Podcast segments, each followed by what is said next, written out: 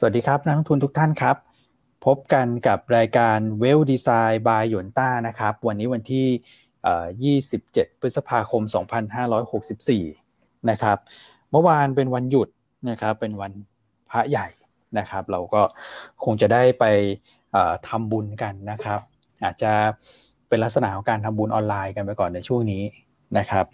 ก็ส่วนใหญ่นะครับผมคิดว่าเท่าที่ดูจาก บรรยากาศภายนอกบ้านนะรถลาเนี่ยเหมือนกับว่าวันจันทร์วันอังคารเนี่ยผมเห็นว่ากลับมาติดนิดนึงนะแต่พอสอบถามไปนะครับ ทางเพื่อนที่อยู่แถวนี้เขาบอกว่าอ๋อติดทำถนนเฉยแต่ว่าคนส่วนใหญ่ก็ยังอยู่บ้านนะครับ เพราะฉะนั้นช่วงนี้เราก็คงจะต้องช่วยกันไปก่อนเพราะสถานการณ์ค่อนข้างทรงตัว แต่ว่าก็อาจจะมีตัวเลข ผู้เสียชีวิตที่เร่งตัวขึ้นมานิดหนึ่งนะฮะต้องขอแสดงความเสียใจด้วยนะครับ วันนี้สวัสดีทักทายกันเข้ามาได้นะครับ หลาย ๆ ท่านก็เข้ามารวดเร็วทีเดียวนะครับ คงจะอยากทราบประเด็นเรื่องของการลงทุนนะฮะมันมีหลายประเด็นเหมือนกันที่เราต้องติดตาม โดยเฉพาะเรื่องของการปรับตัวของดัชนี MSCI นะครับ วันนี้ความผันผวนคงจะอยู่กับเราอย่างสูงทีเดียวในช่วงบ่ายนะครับ เดี๋ยวมาคุยกันครับกับพี่อั้นและคุณก่อนะครับ เดี๋ยวขอเชิญพี่พี่อั้นก่อนนะฮะ สวัสดีครับพี่อั้นครับ สวัสดีคุณอ้วนคุณก่อแล้วก็ท่านผู้ชมทุกท่านนะครับ ก็วันนี้เป็นวันที่ทุกคนรอคอยนะครับ เรื่องของการปรับน้ำหนักดัชนี MSCI นะครับ ซึ่งเราคงไม่ไม่พูดลงในในรายละเอียดเยอะแล้วนะครับเพราะว่าเราย้ำเตือนมาอย่างต่อเนื่องตลอด 2 สัปดาห์ที่ผ่านมานะครับเพราะฉะนั้นวันนี้เคล็ดลับสั้นๆ คือถ้าตัวไหนปีกระโดดลงแปลกๆเป็นโอกาสซื้อตัวไหนปีกระโดดขึ้นแปลกๆ เป็นโอกาสขายนะฮะนะฮะความผันผวนจะอยู่กับท่านอย่างมากในช่วงท้ายตลาดนะครับ แล้วก็ตัวที่ถูกเพิ่มเข้าสู่ดัชนีเนี่ยก็ไม่ได้หมายความว่าต้องปิดกระโดดขึ้นนะ เพราะว่าตัวที่ถูกเพิ่มเนี่ยแน่นอนแรงซื้อเนี่ยมัน คาดการได้ แต่ว่าอาจจะมีคนขนมาขายใส่เหมือนกันนะครับเพราะนั้นก็ต้องไปลุ้นเอาในช่วง pre close เนอะช่วงราคากระพริบเนี่ย วันนี้เป็นช่วงสำคัญนะครับ เพราะฉะนั้นทั้งนักลงทุนนะที่เทรดผ่านอินเทอร์เน็ตเองก็ตามทั้ง IC ที่มีลูกค้าเทรดผ่านโทรศัพท์ หรือว่าช่วยให้ท่านคีย์คำสั่งซื้อเนี่ยก็อย่าเตรียมอย่าลืมเตรียมเนื้อเตรียมตัวนะฮะไปจิบชาจิบกาแฟทำธุระให้เรียบร้อยแล้วสักสี่โมงยี่สิบเนี่ยก็ควรจะมาสแตนบาย รอที่หน้าจอ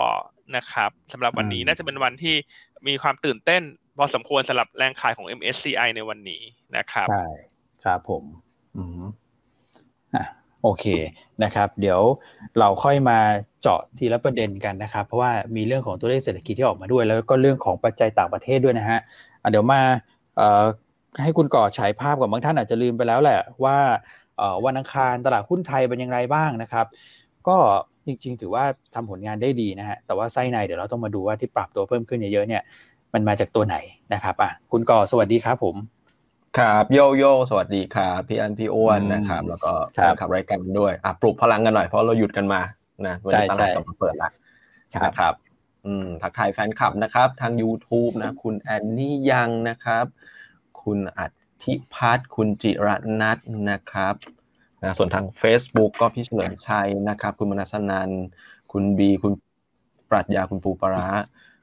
นะครับ ก็แล้วก็อีกหลาย ๆ ท่านเลยที่ทักทายกันเข้ามาตั้งแต่เริ่มรายการเลยนะครับยังไง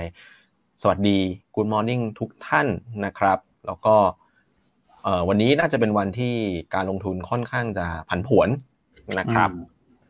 เมื่อวันอังคารเนี่ยมีสีสันเหมือนที่เราเคยบอกไป วันอังคารจะมีสีสันนะครับ แล้วก็มีสีสันจริงๆ หุ้นขึ้นได้ดีเลยนะฮะหุ้นขึ้นได้ดีนะครับ ก็บวกไปสิบหกสิบเจ็ดจุดนะครับ ใช่ครับผมหนึ่งห้าแปดหนึ่งห้าหกแปดแหมจะพูดว่าแปดหกละหนึ่งห้าหกแปดก่อนแล้วกันเดี๋ยวแปดหกมาลุ้นวันนี้แล้วกันนะจะไปถึงไหมนะฮะนะครับมูลค่าการซื้อขายก็เกือบเกือบเก้าหมื่นนะฮะแล้วก็หุ้น ใหญ่ ๆ หลาย ๆ ตัวเองเริ่มมีสีสันแล้วเคแบงมาแล้วนะฮะมาก่อน MCI ปรับด้วยนะครับ เริ่มมาเคแบงนะฮะเดี๋ยวเราคงมาพูดคุยกันประเด็นเรื่องของเคแบงแหละนะครับ ก็มีความน่าสนใจนะฮะในขณะที่หลายตัวปรับตัวลงนะครับ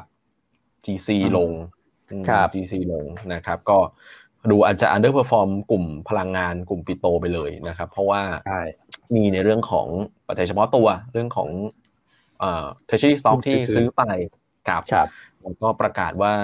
จะเอามากลับมาขายในตลาดนะครับจริงๆจำนวนไม่ไม่ไม่ได้เยอะนะครับพี่อันพี่วันจำนวนไม่เยอะเลยเปอร์เซ็นต์นิดนิดนิดเดียวประมาณยี่สิบกว่าล้านหุ้นเองนะจริง ๆ ก็ยี่สิบกว่าล้านหุ้นวันวันเดียวก็แทบแทบจะเทรดหมดแล้วนะครับครับนะแต่ว่าก็ อาจจะเป็นอะเจนเดเมนต์เฉพาะตัวแหละนะครับ ระยะสั้นๆนะฮะก็ GC ก็ปรับตัวลงไปนะครับครับส่วนในเรื่องของกระแสเงินทุนเนี่ย พี่กองนะครับ พี่กองซื้ออยู่พอสมควรเลย ซื้อสองวันละพันแปดร้อยล้านบาทนะครับถือว่าเร่งตัวขึ้นจากวันก่อนด้วย ที่ซื้อไม่ถึงพันนะฮะส่วนต่างชาติเนี่ย ตอนนี้สิบสองวันติดแล้วนะฮะมาอีกพันสองร้อยล้านบาท นะครับ ก็ชะลอตัวลงมาจากวันก่อนที่ขายประมาณสองพันนะฮะตอนนี้สิบสองวันทำการเนี่ยตั้งแต่วันที่สิบพฤษภาถึงวันที่ยี่สิบห้าก็คือวันอังคารเนี่ยต่างชาติขายไปประมาณ 24,600 ล้านบาทนะครับปีที่แล้วเนี่ยผมไปดูครับมีช่วงเวลาที่ยาวนานกว่านี้อีกนะพี่ว่ามีช่วงเวลาที่ยาวนานกว่า12 วันอีกมีอีกอะมีอีกครับ จริง ๆ มีมีมากกว่า 12 วันอยู่อยู่หลายรอบเลย แต่เขาต้องบอกว่าปีที่แล้วเนี่ยมันมีเรื่องโควิดก็โฟล์มันออกโฟล์มันออกเยอะนะครับ แต่สิ่งที่น่าสนใจคือช่วงที่ยาวนานที่สุดของปีที่แล้วคือ19วันพี่วัน19วันโอ้โหและสิ่งที่น่าประหลาดใจคืออะไรไหมฮะ มันเป็นช่วงเวลาที่คาบเกี่ยวกับช่วงเวลานี้เลย ก็คือเริ่มตั้งแต่ 29 เมษาถึงวันที่ 28 พฤษภาของปีที่แล้ว โอ้เกือบ เกือบเดือนนะ ก็ใกล้เคียงกับช่วงเวลานี้นะอ่าใกล้ใกล้ใกล้เคียงกับช่วงเวลานี้เลยนะครับกินระยะเวลาประมาณถ้านับเป็นปฏิทินก็คือประมาณเดือนหนึ่งแต่ว่าวันทำการเนื่องจากมีวันเสาร์อาทิตย์ก็ประมาณ 19 วัน ขายรวมไป40,000ล้านนะครับครับผมแต่ปีแล้วมีมีโควิดละโฟลไหลออกนะครับ ปีนี้ผมว่าเดี๋ยวจบ MSCI ก็น่าจะได้เห็นต่างชาติที่ดูจะเป็นบวกมากขึ้นกว่านี้ละนะครับอืมครับครับผมฟิวเจอร์ใจชื้นขึ้นมาเพ ราะว่าต่างชาติกลับมาลองหมื่นเก้าเนี่ยนะฮะใช่เก้าน่าสนใจเลยเลยทำให้ quarter to date ก็พลิกกลับมาเป็น long อยู่แล้วนะครับหลังจากที่เป็น short นิดหน่อยนะครับลบในช่วงวันก่อนหน้านี้นะครับบอลต่างชาติเริ่มกลับมาซื้อเรื่อยๆละตอนเนี้ยครับผมพันล้านนะครับ อืมนะก็ที่บวกไปเยอะๆ เมื่อวันอังคารเนี่ยเข้าใจว่าส่วนหนึ่งก็คือมาจากตัวเดลต้าด้วยใช่ไหมคุณก่อ เดลต้านี่ก็บวกเด่นทีเดียวนะน่าจะกินไปสักครึ่งหนึ่งนะที่เราเห็นบวกสิบสิบเปอร์เซ็นต์ฮะครับผมนะครับอืมครับโอเคอะไปดูที่เอ่อ SBL NVDR นะครับครับอืม SBL เพิ่มขึ้นมาหน่อยหนึ่งนะครับ ก็ไม่ได้เยอะแยะมากมายอะไรห้าพันสองนะครับ GC ขีด R เป็นอันดับหนึ่งนะครับ ตามมาด้วย SCB ขีด R KBank นะครับ CPO ขีด R แล้วก็สพขีด R นะหุ้น Big Cap แล้วก็เป็นฝั่ง NVDR ค่อนข้างเยอะเหมือนกัน ในตัวของ SBL นะฮะแต่ว่าตัว NVDR เนี่ยพอมาดูแล้วเป็น Net Buy นะครับวันที่สี่แล้วประมาณสักสี่ร้อยล้านนะครับครับไปซื้อเด่นใน KBank ด้วยพี่วันโอ้โหห้าร้อยปลายเลยนะครับนะครับ อืม KTC ตามเป็นอันดับสอง KTC เมื่อวันอังคารก็เคลื่อนไหว ค่อนข้างจะแรงอยู่เหมือนกันบวกขึ้นไปแรงอยู่สำหรับ KTC นะครับนะตามมาด้วยเดลต้าเดลต้าก็เป็นตัวแรงอยู่วันหนึ่งเหมือนกันใช่ใช่ใช่แล้วก็ SCGP กับ EA นะครับครับอือ SCGP ลงนะวันอังคารลง ครับผม ราคาก็ outperform โดยรวมภาวะภาวะตลาดโดยรวมมาพอสมควรเหมือนกันสำหรับ CGP นะครับ ครับผม ส่วนฝั่งขายนะครับ เป็นปตทตัวแม่นะครับ CPO Advance SCB แล้วก็ RBF อืม ครับ โอเค นะ อันนี้ก็จะเป็นในส่วนของภาพเมื่อวันอังคารที่ผ่านมานะครับ เราก็จะพบว่ามันก็จะมีเริ่มมีกลิ่นอายของการปรับตัวของดัชนีมาบ้างแล้วเหมือนกันนะฮะ มาสู่มันมามามาสู่ตลาดต่างประเทศบ้างนะ เพราะเมื่อวานเราหยุดไปนะครับมีส่วนใหญ่ก็ปรับตัวเพิ่มขึ้นนะ แต่อยู่ในกรอบค่อนข้างแคบ นะฮะใช่ไหมดาวโจนส์ S&P NASDAQ ใช่ใช่ครับครับผม แต่ว่าที่ทางโดยรวมก็ถือว่าเป็นบวกนะครับพี่วันเป็นบวก เล็กน้อยไซด์เวย์อัพกันนะครับครับผม ตลาดเมื่อเมื่อวานนี้นะครับ โดยรวมมันเป็นบวกสิ่งที่น่าสนใจในตลาดหุ้นสหรัฐคือวิกซ์ลงลงแบบลงเยอะเลยอะกลับมาสิบเจ็ดแล้วนะครับ ครับก็ถือว่าเป็นเป็นภาพที่ดีแล้วก็ ทำให้ความกังวลที่มันเกิดขึ้นในช่วงหนึ่งถึงสองสัปดาห์ที่ผ่านมามันมันเริ่มขายแล้วแสดงว่าเออในช่วงก่อนอันนี้มันเป็นการเป็นเพียงการปรับฐานระยะสั้นเท่านั้นเองไม่ได้ว่าจะแบบขายทำกำไรแล้วแบบมี correction ครั้งใหญ่กันนะครับพอเห็นบิ๊กซผมก็สบายใจมากขึ้นว่า โอเคละบ้านเรามีเรื่องของ MSCI ปรับลดน้ำหนัก แต่ว่าตลาดหุ้นโลกจริง ๆ ไม่ได้แย่นะ เพราะฉะนั้นถ้าเกิดว่าผ่านช่วงเหตุการณ์ MSCI แล้วเนี่ย เราก็น่าจะกลับไปดีได้เหมือนเพื่อนๆนะ ผมก็ยังหวังว่าอย่างนั้นนะนะครับครับผมครับอะเดี๋ยวให้พี่อันฉายภาพเรื่องปัจจัยต่างประเทศนะ ว่ามันมีหลายเรื่องเหมือนกันนะพี่อันที่เราหยุดไปเหมือนในในช่วงที่ผ่านมาเนี่ยนะฮะต่อเนื่องถึงวันนี้เนี่ย ใช่ฮะ ใช่ฮะ คุณอ้วนคุณก่อครับผมแต่แต่เช้านี้คนทักเข้ามาเยอะนะฮะว่าเมื่อคืนดูรายการถามอีกกับอีก อืมครับผมเขาบอกว่าเออพูดได้ดีมาก ครับโอ้โห มีคนตาไปเชียร์กันเยอะเลยคุณก่อครับผมหัวหน้าเข้ามาฟังนะคุณก่อ ตอนแรกกะพูดแบบขำๆหน่อยอะไรอย่างนี้ ไม่ได้โหหัวหน้ามาฟังแล้วต้องตั้งใจนิดหนึ่งไปมอนิเตอร์รายการดึกเลยนะแล้วเข้าไปฟังครับว่ามันพาดพิงอะไรกันหรือเปล่า ไม่มีผมไม่มี มีที่ไหนล่ะ เมื่อวานคุณอ้วนเอาอะไรไปแนะนำบ้างนะในรายการสามตัวหุ้นตัวเอ็นของคุณเนี่ยนัทพลเนี่ยสาม N เมื่อวานมาสาม N เลยเนอนะครับนำยง NDR คือไม่มีอะไรมากเลยผมมาดู paper ที่นี่แหละ ทีมกลยุทธ์เราทำเอ่อ paper ส่งออกวันนี้น่าจับตาทีเดียวเดี๋ยวคุณก่อเล่าให้ฟังเนี่ย แล้วผมก็ไปดูโอ้ยโอ้โหยางดีรถยนต์ดี เอ้าจัดไปชุดยางกับรถยนต์จบ กลายเป็นสาม N เฉยเลย แล้วเข้ากับนัทพลพอดี อืใช่ไหมฮะ คิดได้เนอะคิดเก่งจังโอ้พี่อ้วนนี้คะแนนการเชื่อมโยงนี่ยังยังยังคุณก่อยังยังยังยังยังสอบยังสอบไม่ผ่านอยู่ คนที่ได้เต็มนุ่น นั่นใช่ฮะคุณเอ็มเจ้าหญิงเจ้าหญิงแห่งวงการก่อนแล้วลองมาคุณเอ็มคุณเอ็มนี่ก็เกือบเต็มตอนนี้เกือบเต็ม คุณเอ็มคุณเอ็มที่เป็นที่เป็นเนนารีหรือเปล่าฮะ อุ้ยอะไรนะก็เออเกิลเกิลไอเกิลไออ่าเรากลับมาที่สาระดีกว่า สาระมาอ่าต่างประเทศมีประเด็นอะไรครับพี่อันก็ถือว่าโดยรวมจริงๆ อาจจะค่อนข้างเงียบนะฮะในวันที่เราหยุดไปในวันพุธแล้วก็วันเออโทษทีเราหยุดไปวันพุธใช่ละอ่าเมื่อคืนสาระค่อนข้างเงียบนะครับ ก็ดาวโจนส์ก็บวกนิดหน่อย NASDAQ บวกมากกว่าหน่อย เพราะว่ากลุ่ม tech ก็ฟื้นตัวกลับขึ้นมา แล้วก็ตัวบิตคอยเนี่ยก็เริ่มกลับขึ้นมา ทดสอบแถวประมาณสี่หมื่นเหรียญก็เลยทำให้หุ้นกลุ่มเทคเนี่ย ขยับขึ้นมาได้ค่อนข้างดีนะครับยังไงก็ตามตลาดหุ้นสหรัฐเนี่ยน่าจะมีมูลค่าการซื้อขายเบาบางมากขึ้นนะครับ เพราะว่าวันจันทร์ที่จะถึงเนี้ย 31 พฤษภาคมเป็นวันหยุดในวัน Memorial Day นะครับ ซึ่งก็เป็นจุดเริ่มต้นนะครับของการ kick off เรื่องของ driving season ในสหรัฐ อืม ครับ ครับ นะครับ เพราะฉะนั้นอันนี้ก็เป็นตัวช่วยหนุน ราคาน้ำมันให้ขยับขึ้นเมื่อคืนนี้เล็กน้อยนะฮะบวกไป 0.2%นะฮะแล้วก็ตัวเลข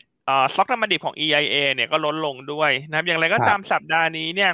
ประเด็นที่น่าสนใจคือต้องติดตามอย่างต่อเนื่องสำหรับการเจรจาเรื่องการคว่ำบาตรของอิหร่านนะครับ ซึ่งล่าสุดเนี่ยทางด้านของคณะกรรมการองค์กรพลังงานแห่ง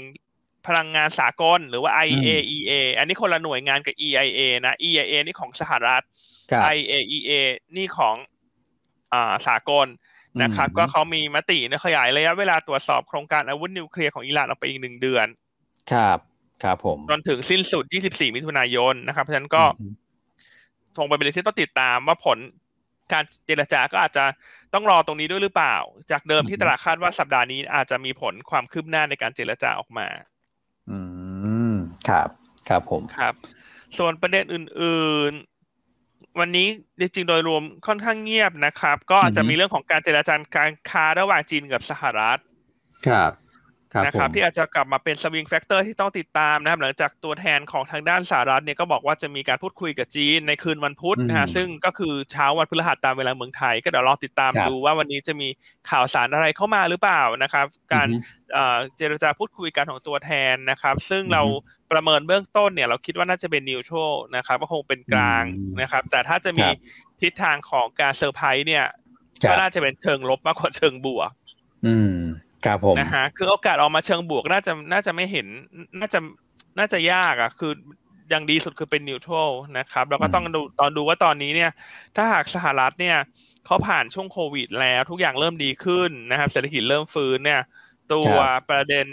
กับจีนเนี่ยมันจะถูกกิบยกขึ้นมาหรือเปล่า เพราะว่าก่อนหน้าเนี่ยตัว priority สำคัญเนี่ยคือต้องไปจัดการโควิดก่อนใช่ไหมครับ แต่ว่าตอนนี้เหมือนกับว่าจะเริ่มคุมได้ เริ่มที่จะอยู่หมัดแล้ว เพราะฉะนั้นก็จะทำให้นโยบายต่างๆเนี่ยมันเริ่มที่จะชิปกลับเข้ามาที่เรื่องระหว่างสหรัฐกับจีนอือครับผมครับ อืมอ่า ส่วนคืนนี้ติดตามตัวเลข ผู้ขอรับสวัสดิการว่างงานรายสัปดาห์ของสหรัฐนะครับ ตลาดคาดการเพิ่มขึ้นประมาณสี่แสนสองหมื่นห้าพันคนนะฮะ แล้วก็ตัวเลข Core PCE นะฮะ ครั้งที่สองนะครับสำหรับไตรมาสหนึ่งก็จะมีการประกาศในคืนนี้ ตลาดคาดเพิ่มขึ้นสองจุดสามเปอร์เซ็นต์ quarter on quarter นะครับ ส่วนวันศุกร์ก็จะเป็นตัวเลขของเอ่อ core PCE นะฮะ เดือนเมษายนครับ อืม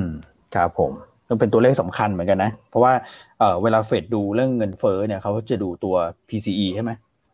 ใช่ครับใช่ครับครับผมอ่าแล้วก็มีเรื่องอะไรฮะ คุณไบเดนคุณปูตินอันนี้เขาทำอะไรกันนะคุณก่อครับผมเดี๋ยวจะไปเจอกันนัดเจอกันที่เจนีวานะครับที่สวิตเซอร์แลนด์วันที่ 16 มิถุนาซึ่งต้องบอกว่าคุณไบเดนเนี่ยภารกิจค่อนข้างเยอะในช่วงของเดือนหน้านะครับ เพราะว่าจะมี G7 Summit ที่จัดที่ลอนดอนนะครับที่อังกฤษเนี่ย ในช่วง 11ถึง13 มิถุนานะครับเสร็จศึกตรงเนี้ยเดี๋ยวก็จะไปเจอคุณปูตินต่อ ถามว่าคุยเรื่องอะไรก็มีหลายเรื่องแหละเพราะว่าก็คุณไบเดนก็รับตำแหน่งเนาะเพิ่งเพิ่งรับตำแหน่งเข้ามานะครับแล้วก็ต้องบอกว่ายังก็นี่ก็คือโอกาสแรกๆแหละในการที่จะเจอหน้าพูดคุยกันแบบตัวตัวนะฮะตัวเป็นๆนะครับเพราะฉะนั้นคงจะมีหลายเรื่องหลายราวแหละนะครับ ทั้งเรื่องของ ผมว่าทั้งเรื่องของการเมืองเรื่องของ อาจจะรวมไปถึงเรื่องสิ่งแวดล้อมเรื่อง climate change อะไรเงี้ยก็มีโอกาสหยิบยกมาพูดถึงด้วยเหมือนกันนะครับก็เหมือนผมว่ามันเป็นสัญลักษณ์นะนะครับ ในในการเจอกันครั้งนี้ด้วยนะฮะว่าท่าทีจะเป็นอย่างไรต่อกันนะฮะส่วนเรื่องของจีนกับอเมริกาเนี่ย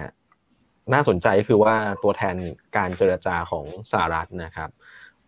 สมัยคุณทรัมป์เป็นคุณโรเบิร์ตไลท์ทีเซอร์ใช่ไหมครับ รอบนี้จะเป็นคุณแคทรีนไท นะครับเป็นคนเอเชียใช่ไหมเชื้อสายเอเชียใช่ไหมคุณก่อเชื้อสายจีนเลยครับ เชื้อสายจีนเลยนะครับ ดูน่าสนใจมากคือเหมือนกับจะไปสู้กับจีนนี่ก็เอาเอาคนเชื้อเชื้อต้องเอาคนเชื้อสายจีนไปสู้นะจะได้เข้าใจกันนะจะได้เข้าใจกลยุทธ์เข้าใจวิธีการคิดกัน อืมอาจจะดีก็ได้นะอาจจะดีก็ได้ใช่ไหมพูดถึงใช่ใช่ครับเพราะผมดูผมดูข้อมูลเนี่ย คือคุณแคทรินไทพูดพูดจีนได้ด้วยนะ พูดจีนด้วยด้วย คือเขาเขามาเขามาเกิดที่เมกานะครับ แต่ว่าเขาก็พูดจีนได้ เพราะฉะนั้นผมว่ามันก็น่าจะทำให้ได้แบบเวลาคุยกันมันก็น่าจะลงรายละเอียดลึกๆกันได้นะนะครับ หรือจะหนักกว่าเดิม หรือจะหนักกว่าเดิม เพราะว่าเวลาคนจีนคุยเสียงใจเอออัดอั้นตันใจ เพราะย้ายมาอยู่ที่นี่แล้ว อะไรอย่างนี้เดี๋ยวรอดูแล้วเป็นเป็นประเด็นที่น่าสนใจจริงเพราะว่าโควิด ทั้งสองประเทศเนี่ยเขาถือว่าอยู่ในระดับที่คอนโทรลได้แล้ว นะครับหลังจากนี้เนี่ยเรื่องของนโยบายต่างๆนะที่คุณไบเดนเคยหาเสียงไว้ซึ่งหนึ่งในนั้นก็คือเรื่องของข้อพิพาทกับทางการจีนเนี่ยนะครับดูเหมือนว่าน่าจะเป็นปัจจัยที่มันจะเป็น swing factor นะที่พี่อันบอกอะในในในช่วงต้นเนี่ยนะครับ ที่น่าจับตาเลยทีเดียวนะสำหรับเรื่องนี้ อืมนะครับอะรอดูฮะ เดี๋ยวเอ่อทางเอ่อคุณไบเดนเจอคุณปูตินนะ ก็น่าจะเดือนหน้านะครับ แล้วก็ในช่วงสัปดาห์นี้ก็เดี๋ยวรอดูความใช่ไหมสิบหกมิถุนายนสิบหกครับสิบหกสิบหกมิถุนาต่อจากจีเจ็ดเนี่ยเมื่อไหร่นะคุณก่อสิบเอ็ดครับเพื่อนสิบเอ็ดใช่ไหม G เจ็ดสิบสามใช่ครับก็ต้องรอดูนะว่า G เจ็ดประชุมเขาจะไปลุมกินโตจีหรือเปล่านั่นแหละสิเออ กินโตจีนนะอืมอืมแต่แต่แต่อเมริกาก่อนหน้านี้ก็บ อกจีนว่าเออแบบทำเงินอ่อนมากใช่ไหมครับพี่อันพี่วันตอนนี้ตอนนี้ตอนนี้เป็นยังไงบ้างฮะโอ้ยตอนนี้นี่ หลุดไปแล้วเมื่อคืนผมนั่งดูอยู่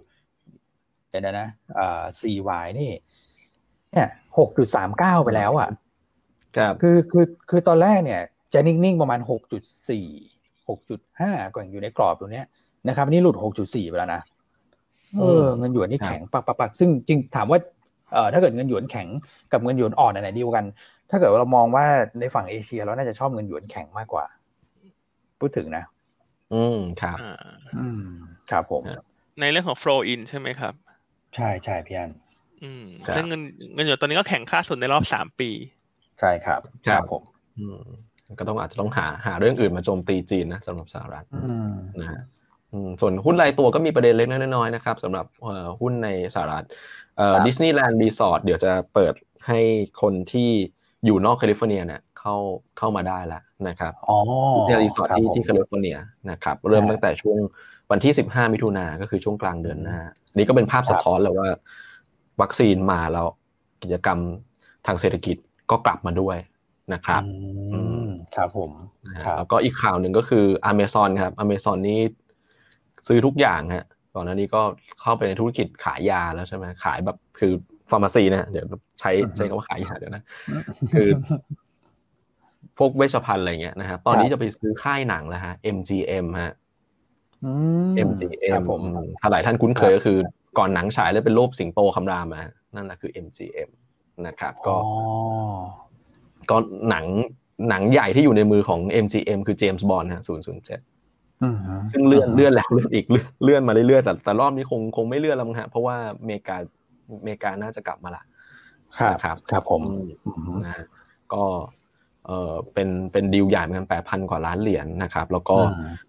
Amazon น่าจะเอามาประกบกับ Amaz- Amazon Prime Video ของเขาฮะที่เป็นอืมธุรกิจสตรีมมิ่งของเขานะครับครับก็จะได้ครับแฟรนไชส์หนังเจมส์บอนด์แล้วก็หนังเรื่องอื่น ๆของ MGM เข้ามาด้วยนะครับอืมครับผม โอเคอะอันนี้ก็เป็นฝั่งของเอ่อทางสหรัฐนะฮะครับ ต่างประเทศเรามีอะไรอีกไหม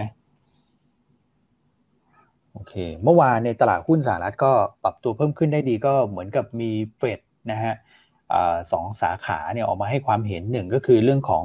เงินเฟ้อใช่ไหมที่ดูเหมือนว่าน่าจะปรับตัวเพิ่มขึ้นเนี่ยมองว่าเป็นภาวะชั่วคราวนะครับ ซึ่งเอ่อน่าจะเป็นทาง เดี๋ยวนะฮะคุณคุณชาวอีเวนหรือเปล่านะเฟดสาขาชิคาโกนะครับแล้วก็คุณครับเมแมรี่ดาลีนะฮะของสาขาซานฟรานซิสโกก็บอกว่าเศรษฐกิจเนี่ยมีโมเมนตัมที่จะเติบโตได้ค่อนข้างดีนะครับมันก็เลยทำให้แรงกดดันเอ่อในเรื่องของภาวะเงินเฟ้อเนี่ยก็เอ่อคลายตัวลงไปนะครับแต่แต่ตลาดหุ้นสหรัฐเองก็ปรับตัวเพิ่มขึ้นได้ ไม่ไม่ได้เยอะมากนะครับ เมื่อวานเนี่ยกลุ่มยานยนต์ในสหรัฐถือว่าปรับตัวเพิ่มขึ้นดีเหมือนกันนะ Ford อืม Motor เนี่ยขึ้นไปเกือบ9%นะฮะเขาบอกว่าหลังจากมีประกาศเรื่องแผนลงทุนพวก EV พวกอะไรพวกนี้ที่เข้มข้นทีเดียวนะสำหรับ Ford ครับใช่อืมครับผมฟอร์ดในทุ่ม EV มากอะบอกว่าสัดส่วนอืม EV นี่จะขึ้นไปแบบ เยอะเลยฮะคือครับ ก็เป็นเป็นคนที่จริงจังจริงจังนะครับอืมภายในปี 2030 เนี่ย ยอดขาย EV คือ 40%นะฮะอื้อหืออืมครับ ดูน่าสนใจนะฮะ แล้วก็ครับมาดูที่เอ่อคริปโตคริปโตเราหน่อยไหมเป็นยังไงบ้างสถานการณ์บิตคอยก็เริ่มทรงๆได้แล้วนะ พูดถึง หลังจากที่หัวทิ่มกันลงมาเนี่ยนะฮะ เดี๋ยวดูก่อนเดี๋ยวอะพี่อั้นบิตคอย ก็น่าจะนิ่งได้นะใช่เริ่มมีดูมีเสถียรภาพมากขึ้นนะครับ แต่ล่าสุดก็เห็นมีอิหร่านนะที่ออกมาอืมห้ามเรื่องของการขุดบิตคอยน์เพราะว่าทำให้ครับไฟฟ้าไม่พอใช้ในประเทศเขาอ๋อเป็นอย่างนั้นไปนะครับเมื่อวานนี้ก็ขึ้นมาเทสทดสอบสักสี่หมื่นอือฮึเหรียญเนอะสำหรับบิตคอยน์แต่ล่าสุดก็อยู่สักประมาณสามหมื่นแปดก็ขวัญผันผวนนะครับ ก็อืมความผันผวนในบวกลบยี่สิบเปอร์เซ็นต่อวันเนี่ยต้องบอกว่าเป็นเรื่องปกติสำหรับครับสำหรับคริปโตเคอเรนซีนะอ่า ก็ถ้าลครังบผมลงทุนในหุ้นก็อะบวกลบสองเปอร์เซ็นอือฮึในแง่ของ index เนี่ยก็ถือว่าอาจจะเป็คนรับเรื่องปกติ แต่แต่แต่อืมบิตคอยน์นี่ก็ขอคูณไปเลยสิบเท่าเป็นอย่างน้อย อืมครับผมครับเมื่อวานเนี่ยผมเห็นราคาทองคำมันปรับตัวเพิ่มขึ้นไปพันเก้าด้วยนะครับใช่เอ่อไปทำจุดสูงสุดเนี่ย เมื่อวานเท่าที่เห็นนะ ก็คือประมาณสักพันเก้าร้อยสิบอะพี่อันโอ้ ทองคำก็ยังดูน่าสนใจอยู่เหมือนกันนะพูดถึงแต่ว่าเช้านี้ก็อาจจะถอยลงมาหน่อยเหลือหนึ่งพันแปดร้อยเก้าสิบสามเหรียญนะครับหลังจากที่ขึ้นไปทดสอบพันเก้าเมื่อวานนี้นะฮะมาเรื่อยๆฮะทองคำหลังจากที่พี่อันให้มุมมองไปเนี่ยนะตอนนั้นพันแปดอะครับอืมคก็รับผมพันเก้านี่ก็ถือเป็นแนวต้านสำคัญเนอะทางจิตวิทยาอือฮึด้วยนะครับใช่ครับ ก็ทองคำก็จะแตะเบรกแกว่งข้างแล้วล่ะ ไปรอดูประชุมเฟดวันที่สิบห้าอือฮึถึงสิบหกมิถุนายนนะครับ ครับ ครับผมอ่า โอเคฮะ ส่วนวันนี้ก็ MSCI ก็ว่ากันไปนะ ในแง่ของฟันฟลอนะครับปัจจัยต่างประเทศน่าจะครบแล้วไหมพี่อันน่าจะครบแล้วครับค่อนข้างเงียบแล้วตลาดดิจิปัจจัยอาจจะไม่ได้มีอะไรเพิ่มเติมสักเท่าไหร่ก็จะมีเรื่องของเจรจาการค้าระหว่างจีนสหรัฐเนี่ยที่ที่เป็นประเด็นใหม่เพิ่มเข้ามาครับผมครับนะครับมาดูเรื่องของในประเทศ วันนี้ตัวเลขผู้ติดเชื้อโควิดออกมาแล้ว 3,323 นะครับ แต่ว่าเนี่ยฮะตรงตัวเลขผู้เสียชีวิตเนี่ยนะครับ เมื่อวาน 41 วันนี้ 47 นะก็ถือว่าค่อนข้างสูงทีเดียวนะฮะดูดูแล้วก็น่าเป็นห่วงแล้วก็เอาใจช่วยนะครับ ทั้ง ผู้ป่วยอาการหนักอยู่ตอนนี้นะฮะแล้วก็บุคลากรทางการแพทย์ด้วยแล้วก็รวมถึงต้องต้องขอแสดงความเสียใจด้วยนะครับ กับผู้ที่สูญเสียนะฮะแล้วก็รวมถึงทางญาติญาตินะครับจำนวนผู้หายป่วยกลับบ้าน 2,000 ก็ถือว่าโอเคใช้ได้สถานการณ์โควิดเนี่ยในแง่ของผู้ติดเชื้อใหม่ผู้หายทรงตัว แต่ที่น่าห่วงคือผู้เสียชีวิตที่เพิ่มขึ้น โดยเฉพาะในฝั่งของกรทมเนี่ยอัตราการเสียชีวิตอยู่ที่1%นะฮะสูงกว่าค่าเฉลี่ยที่ ในประเทศเราเนี่ยที่ประมาณสัก 0.7%นะครับเพราะฉะนั้นเราคงจะต้องมอนิเตอร์ในฝั่งของกรทมค่อนข้างเยอะหน่อยนะครับและแน่นอนว่าวัคซีนเนี่ยก็คงจะต้องเข้ามาในฝั่งของกรทมเนี่ยเยอะนะครับก่อนหน้านี้เนี่ยเขาให้วัคซีนเนี่ยตามกลุ่มที่มีความเสี่ยงในแง่ของโรคนะฮะแล้วก็ด่านหน้าที่เข้าไปช่วยดูแลพวกเรากันเนี่ยนะครับก็คือบุคลากรทางการแพทย์ แต่ตอนนี้จะปรับแผนแล้วนะครับก็คือจะให้กับจังหวัดที่มีความเสี่ยงสูงก่อน นะเพราะฉะนั้นในแง่ของจังหวัดไหนที่เป็นพื้นที่สีเขียวนะครับ ความเสี่ยงน้อยๆเนี่ยท่านอาจจะต้องต้องรอนิดหนึ่งนะครับรอการที่ปรับแผนเรื่องของการกระจายวัคซีนนะครับ แล้วเราก็เริ่มเห็นเรื่องของการเปิดทางเลือกในการที่จะไปลงทะเบียนในรูปแบบใหม่นะครับ อย่างเช่นในร้านสะดวกซื้อ7 e เ e ่ e อนะฮะก็เริ่มวันนี้นะครับรวมถึงวันนี้วันที่ 27เนี่ยสามค่ายมือถือก็ให้เริ่มได้เช่นเดียวกัน แอปเป๋าตังนะก็สามารถที่จะลงได้ในในส่วนของกทมนะครับก็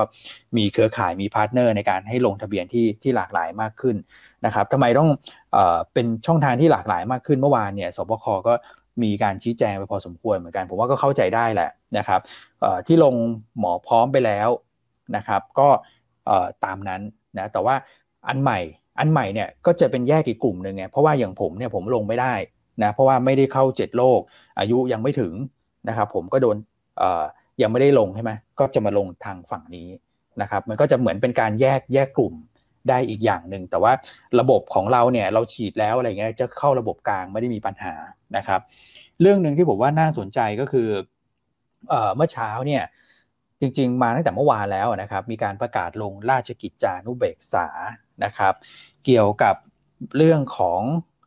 ประกาศราชวิทยาลัยจุฬาภรณ์นะก็คือโรงพยาบาลจุฬาภรณ์นั่นเองนะตรงวิภาวดีนะครับที่ก่อนหน้านั้นก็มีเรื่องของการให้บริการการฉีดวัคซีนนะครับ คราวนี้ราชกิจจาเนี่ยพอไปอ่านข้างในเนี่ยก็เป็นลักษณะของการเปิดหรือว่าผ่อนปลนเป็นการชั่วคราวนี่แหละนะครับเพื่อให้ทางราชวิทยาลัยจุฬาภรณ์เนี่ยสามารถที่จะนำเข้าเรื่องของเครื่องมือแพทย์บริการการแพทย์หลัก ๆ เลยก็คือเรื่องของวัคซีนนี่แหละ นะครับ แล้วก็ข่าวล่าสุดที่ผมเห็นเนี่ยก็คือจะแถลงข่าวนะครับ เปิดตัวการนำเข้าวัคซีนชิโนฟาร์ม ซึ่งขึ้นทะเบียนกับ WHO เรียบร้อยแล้วเนี่ยวันที่ 28 นี้นะฮะก็คือวันพรุ่งนี้นะครับ เพราะฉะนั้นนี่นี่ถือว่าเป็นช่องทางหนึ่งข่าวดีช่องทางหนึ่งเลยพี่อันเพราะก่อนหน้านี้ก็คือ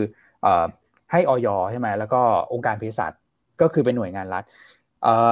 ราชวิทยาลัยจุฬาภรณ์ก็เป็นหน่วยงานทางรัฐเหมือนกัน ก็เป็นอีกทางหนึ่งที่แบบจะอาจจะเปิดทางทั้งนำเข้าด้วยอีกหน่อยก็อาจจะพัฒนาไปถึงการแอปพูฟได้ด้วย มันจะได้ไม่เป็นคอขวดไงผมมองอย่างนั้นนะครับ ก็ใครที่ลงทะเบียนไว้ ซึ่งผมเนี่ยก็ลงทะเบียนไว้เหมือนกันนะทางของจุฬาภรณ์เนี่ยนะฮะโรงพยาบาลโรงพยาบาลจุฬาภรณ์เนี่ยก็น่าจะเดี๋ยวเขาจะส่ง SMS ยืนยันมาอีกทีนึงว่าวัคซีนจะเข้ามาเมื่อไหร่แล้วเราจะได้ฉีดกันเมื่อไหร่ นะครับก็น่าจะทำให้การกระจายวัคซีนในในกรทมเนี่ยทำได้เร็วขึ้นนะประเด็นตรงนี้ครับ อืมครับผมเพราะนั้นก็เป็นสถานการณ์ที่ติดตามต่อเนื่องนะเพราะว่าจำนวนผู้ติดเชื้อรายวันก็ถือว่ายังอยู่ในระดับสูงนะครับวันละสามพันบวกลบสามพันบวกลบมาสักอาทิตย์เศษแล้วนะครับครับผมส่วนไฟในยูนต้าเนวีเอออันกดดูก็เท่าได้ตามปกตินะครับ ไม่แน่ใจเดี๋ยวยังไงทางทีมงานเอ่อ คอมเมนต์มาแล้วนะครับว่ารบกวนคุณพี่โอเกะส่งข้อมูลทางอินบ็อกซ์ให้ทางทีมงานนะครับ อืม ครับผม โอเคโอเคนะฮะใช่วันนี้อ่ามาที่บทวิเคราะห์ไหมฮะ คุณอ้นมีอะไรเสริมไหมครับ ก็เอ่อสุมีมีแต่เรื่องวัคซีนอย่างเดียววันนี้พี่อันแล้วก็เออนิดเดียวข้ามไปไหมครับดูดูเราอืมอ่าเอากลับมาที่เรื่องพรบเงินกู้ไหมครับอ่าพลกรเงินกู้ นิดเดียวนะฮะก็คือออกมาละห้าแสนนะครับลดลงจากครั้งก่อนที่ประมาณสักเจ็ดแสนนะครับเอ่อ แต่ว่าวงเงินที่ไม่ได้ลดลงเนี่ยก็คือเรื่องของการเยียวยาผู้ได้รับผลกระทบเนี่ยยัง3ามแสนล้านเหมือนเดิม ส่วนเรื่องของการฟื้นฟูเนี่ยลดลงไปประมาณสัก2องแสนนะครับ แต่ว่าถ้าเกิดเราดูรอบที่แล้วอะจริงๆ เราใช้เงินกับการเยียวยาค่อนข้างเยอะ การฟื้นฟูเนี่ยเป็นโครงการเล็กๆ อันนี้ไม่เกี่ยวข้องกับเรื่องโปรเจกต์ลงทุนขนาดใหญ่นะครับที่ กลุ่มรับเหมาเขาประมูลกันเนี่ยอันนี้ไม่ไม่ไม่เกี่ยวนะฮะงบฟื้นฟูคืองบที่แบบแต่ละจังหวัดยื่นขอไปนะซึ่งไม่ได้มีผลกับเศรษฐกิจอยู่แล้ว คือผมมองว่าก่อนหน้านี้ทำทางสำนักบริหารหนี้กระทรวงการคลังเนี่ยบอกว่าถ้าเกิด 7 0 0แสนเนี่ยจะกระตุ้น GDP ได้ประมาณสัก 1.5 ก็คือส่วนที่หายไปนะครับแต่ถ้าเกิด 5 0 0แสนเนี่ยผมเทียบบัญญัติยางก็คือประมาณสัก 1.1 นะครับแม้ว่าจะกระตุ้น GDP ได้น้อยแต่ข้อดีก็มีเหมือนกันก็คือ ไม่ได้รบกวนเรื่องของยิวในประเทศมากนะครับไม่ได้รบกวนเรื่องของอันดับเครดิตในประเทศนะครับเพราะว่าออพอ 5 0 0แสนเนี่ยผมว่าโอกาสที่จะเกิน 60%ในแง่ของหนี้สาธารณะต่อ GDP เนี่ยมันก็จะน้อยลงนะครับก็ทำให้เราอยู่ในวินัยนะแล้วก็อีกประเด็นหนึ่งก็คือว่า ในในในในในฝั่งของการจัดหาเงินเนี่ยดูแล้วก็คงจะเน้นในประเทศทำได้ง่ายขึ้นนะครับ มันก็จะไม่ได้รบกวนเรื่องของออค่าเงินด้วยนะครับเพราะฉะนั้นโดยภาพรวมเนี่ยผมผมมองเป็นกลางนะครับ แล้วเราก็เราก็ไม่ต้องไปกังวลนะฮะเรื่องที่เขาจะแบบมาเร่งรัดเก็บภาษีเพิ่มรายได้ให้กับรัฐ อันนี้ก็ก็จะเบาลงไปด้วยเหมือนกันนะครับเม็ดเงินเนี่ยเราคิดว่าน่าจะเข้ามาในช่วงประมาณสักหนึ่งเดือนข้างหน้านะครับตรงนี้ก็จะกระตุ้นกลุ่ม domestic play ได้ก็คงจะเป็นสักประมาณมิถุนากรกฎา นะครับกลุ่มนั้นน่าจะมีสีสันพอสมควรเลยครับผม โอเคครับพี่อันของผมมีประมาณนี้ครับ ครับอ่าแล้วกลับไปที่ตัวเลขส่งออกไทยดีไหมครับที่รายงานในวันอังคารที่ผ่านมา ซึ่งวันนี้ก็ความน่าสนใจก็คือตัวเลขส่งออกถือว่าออกมาดีนะครับเพราะฉะนั้นก็เดี๋ยวเรามาดูกันนะว่าหุ้นกลุ่มไหนตัวไหนมันจะได้ประโยชน์จากตัวเลขส่งออกที่ออกมาดีนะครับอืมก็เดี๋ยววันนี้มีบทวิเคราะห์ตัวอีคอนด้วยนะครับ ก็เดี๋ยวให้คุณก่อเป็นคนเล่าละกันนะครับ ครับผม ครับพี่อันพี่อ้วนนะฮะส่งออกเนี่ย คาดหวังไว้สูงนะนะนะครับ คือสิบเปอร์เซ็นแต่ว่าออกมายังดีกว่าคาดอีกนะครับ ใช่ โตได้สิบสามเปอร์เซ็นแล้วถ้าไปตัดพวก swing factor ต่าง ๆ เนี่ย ปรากฏว่าโตได้เยอะกว่านั้นอีกนะครับอืมคือครับถ้าหักน้ำมันกับทองคำออกเนี่ย โตยี่สิบห้าจุดหกเปอร์เซ็นต์อืมฟังดูแล้วแบบว่าครับ amazing มากเหมือนกันอืมนะฮะแล้วก็ เออคนอาจจะมองว่าเอ๊ะปีที่แล้วมันมีโควิด อาจจะเรื่องฐานต่ำหรือเปล่า แต่ถ้าเกิดว่ามองในแง่ของมูลค่าเนี่ย ครับ มูลค่าในรูป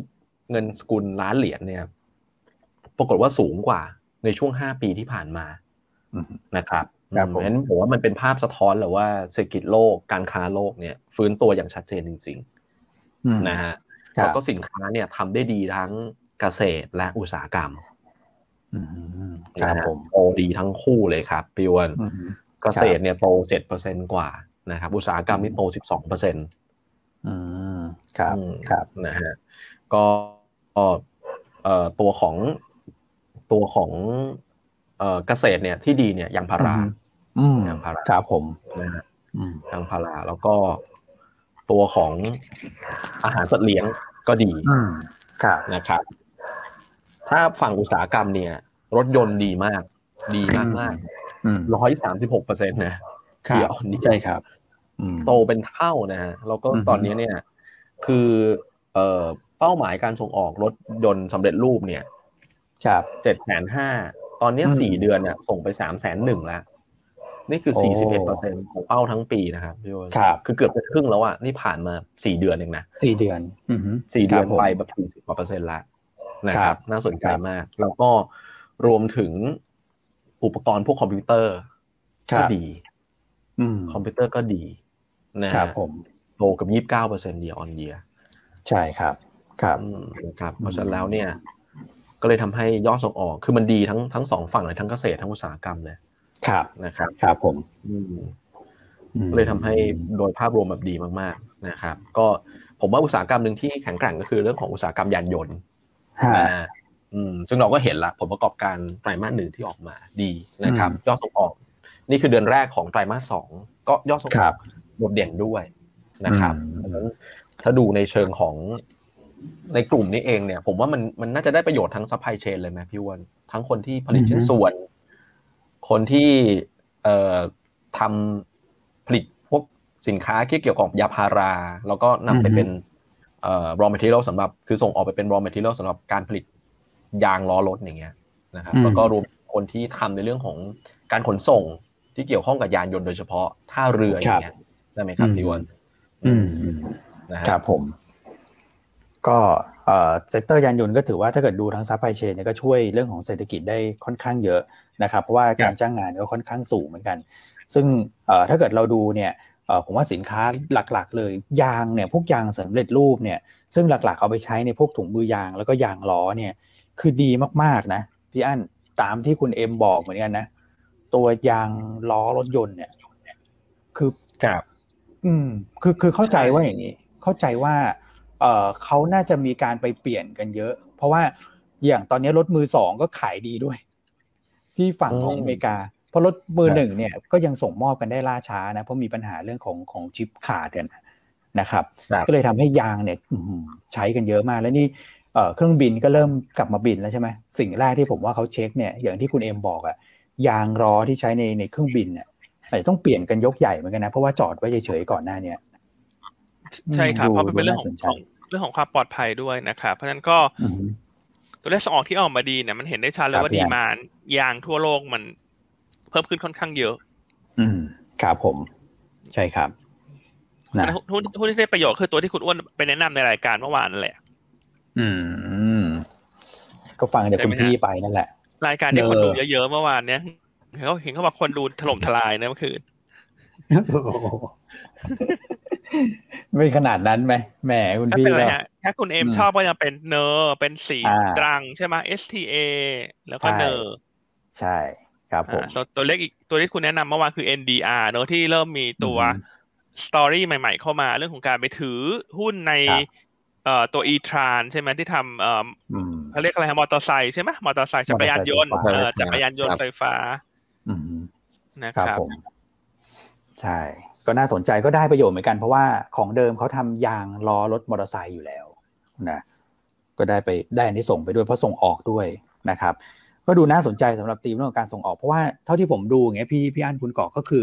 เออเส้นสีแดงเนี่ยคือปีที่แล้วถูกไหมพฤษภามิถุนาเราแบบต่ำมากเลยอะใช่ฐานต่ำอย่างนี้ก็มีโอกาสเหมือนกันนะพฤษภามิถุนาปีนี้ที่อาจจะเห็นการโตสูงอย่างน้อยอีกสองเดือนข้างหน้า ครับ ที่ตัวเลขจะรายงานเนาะครับครับผมครับ แล้วก็วันนี้มีอีกบทวิเคราะห์หนึ่งเนอะส่งออกคุณคุณก่อมีอะไรเพิ่มไหมฮะสุดตัวส่งออก ไม่มีแล้วครับพี่อันไม่มีนะครับเพราะจริง ๆ คือถ้าภาพของโควิดไม่ได้เป็นปัจจัยรบกวนจริงๆ ตัวเลขต่างๆออกมาดี ถูกไหมครับ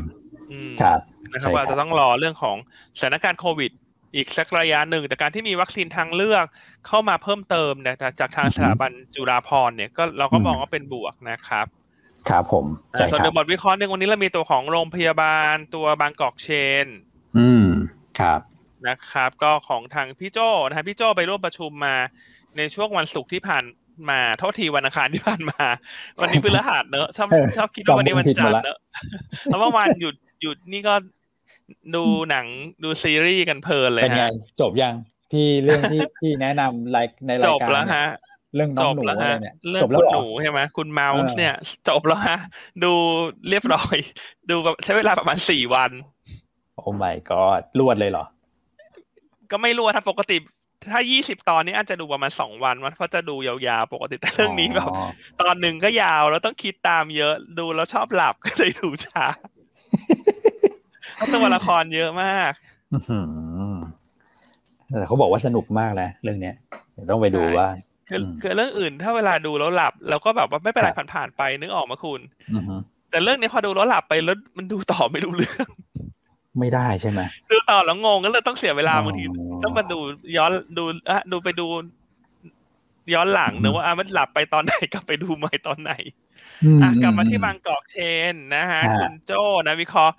อ่าสุดฮอตของเราในปีนี้เนี่ย ก็ไปฟังการประชุมมาวันอังคาร คาดว่างบไตรมาสสองของบางกอกเชน เนี่ย น่าจะเติบโตทั้ง year on year และ Q on Q อืม ครับผมนะฮะสาเหตุหลักอันนี้ส่งผลพวงมาจากเรื่องของโควิด เพราะว่าทำให้จำนวนผู้ติดเชื้อที่เข้ามารักษารวมทั้งการตรวจเพิ่มขึ้นอย่างมาก ครับนะครับไตรมาสหนึ่งเนี่ยอยู่ที่สักประมาณเอ่อหนึ่งจุดสองแสนเคส อันนี้บริการรับตรวจโควิดนะครับ แต่ว่าในเดือนเมษาเนี่ย เดือนเดียวหนึ่งจุดสามแสน โอ้ครับผมคือเดือนเมษาเดือนเดียวนี่มากกว่าไตรมาสหนึ่งทั้งไตรมาสครับนะครับเดือนพฤษภาคมเนี่ยผ่านมายี่สิบสี่วันหนึ่งจุดเจ็ดแสนเคสถ้าเกิดว่าไตรมาสสองเนี่ย ทางพี่โจคาดการว่าจำนวนผู้ติดผู้มาตรวจโควิด เนี่ย จะสูงถึงห้าแสนเคส ครับ ครับ หรือเพิ่มขึ้นประมาณสี่เท่าตัวจากไตรมาสหนึ่งอืม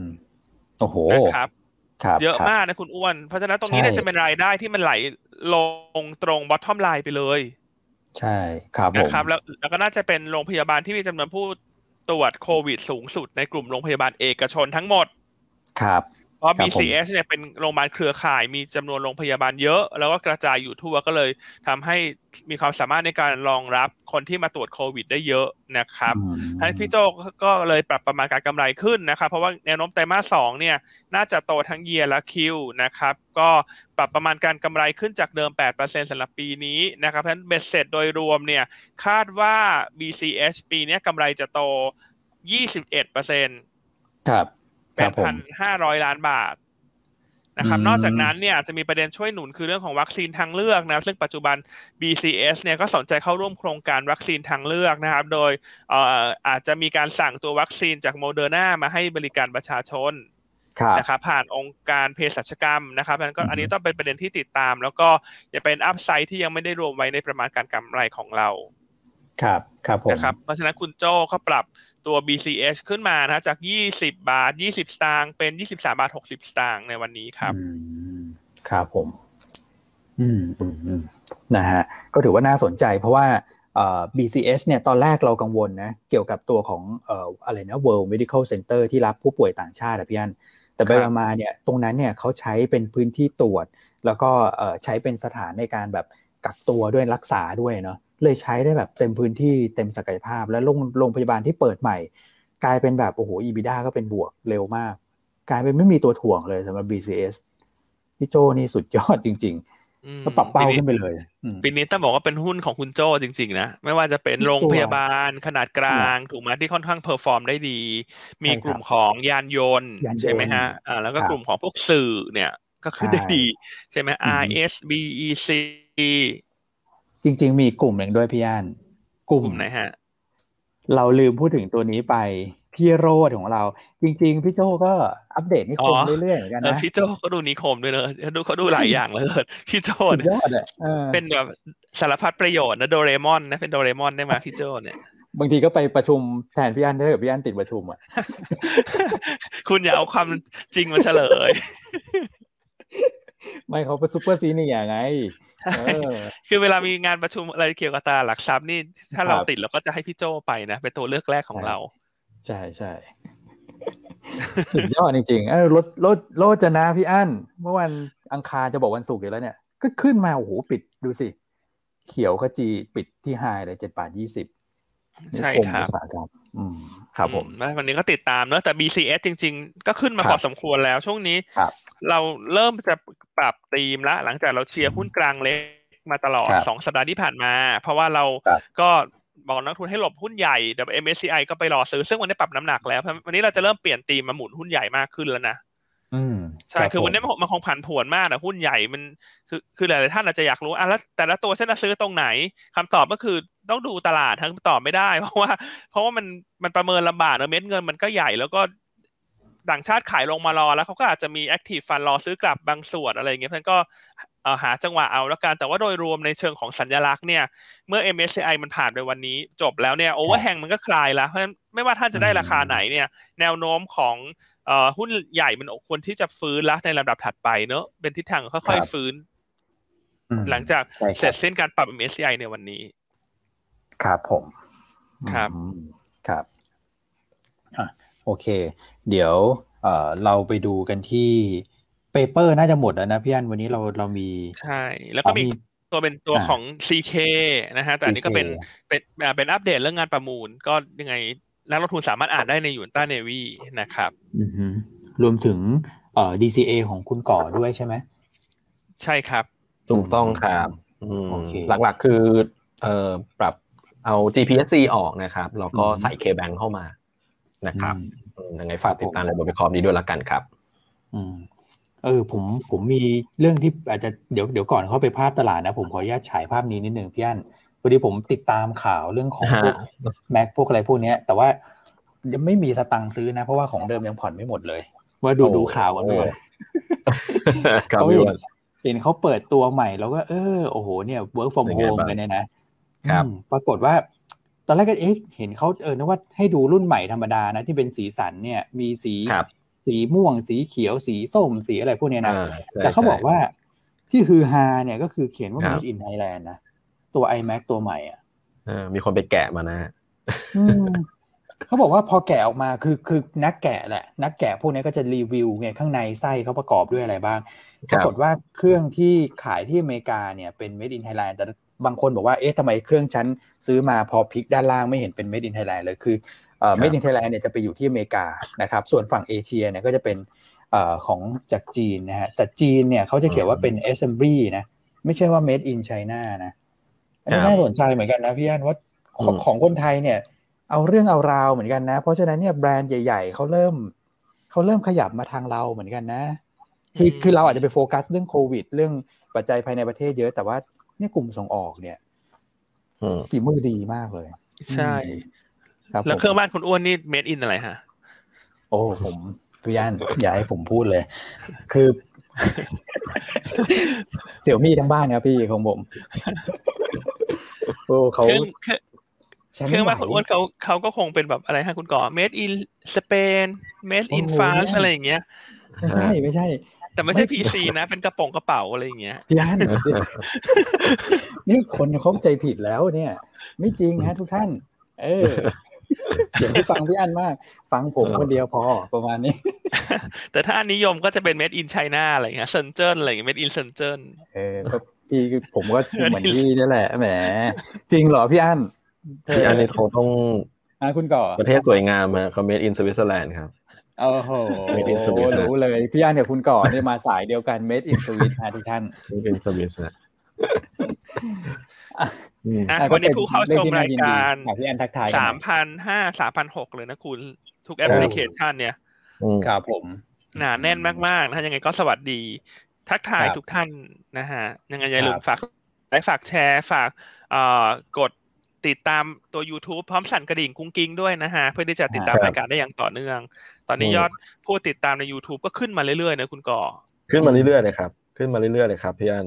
นะครับ อืมในในช่วงหยุดไปนี่ก็ผมก็เห็นตัวเลขกระเตื้องขึ้นมาเหมือนกัน แล้ววันนี้ยอดชมไลฟ์ใน YouTube นี่โอ้โหทะลุเยอะเยอะเยอะจริงๆขึ้นไปพันสองพันสามนะคุณ YouTube ส่วน Facebook นี่ก็สองพันสองสองพันสาม ครับใช่ไหมแล้วก็มีเนอ่านี่อ๋อเนวีช่วงนี้ดูไม่ได้นี่ใช่ก็แค่อ๋อช่วงนี้ต้องดูแค่สองแอปโอเคเพราะปกติเนวีก็สักสองสามร้อยครับครับครับอืมนี่มีคนทักทายเข้ามานะเขาบอกคุณอ้วนจนทิปหรือเปล่า เนี่ยคือ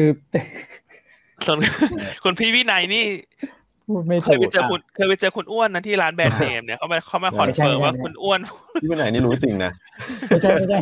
ผมเจอที่ร้านข้าวพี่พี่วินัยพี่วินัยนี่รู้จริง เออ เจอที่ร้านข้าวเจอที่ร้านข้าวไปไปทานข้าวแล้วเจอพี่วินัยน่ารักมากนะครับไม่มีนะทุกท่าน เดี๋ยวสันปากรมาที่บ้านผมนะเนี่ย วันนี้กลับมาที่ตลาดเอเชียนิดนึงเช้านี้ก็แบ่งตัวลงส่วนใหญ่นะครับ ก็ในหลายประเทศเนี่ยถูก ถูกผลกระทบจาก MSCI คล้ายๆกับเรา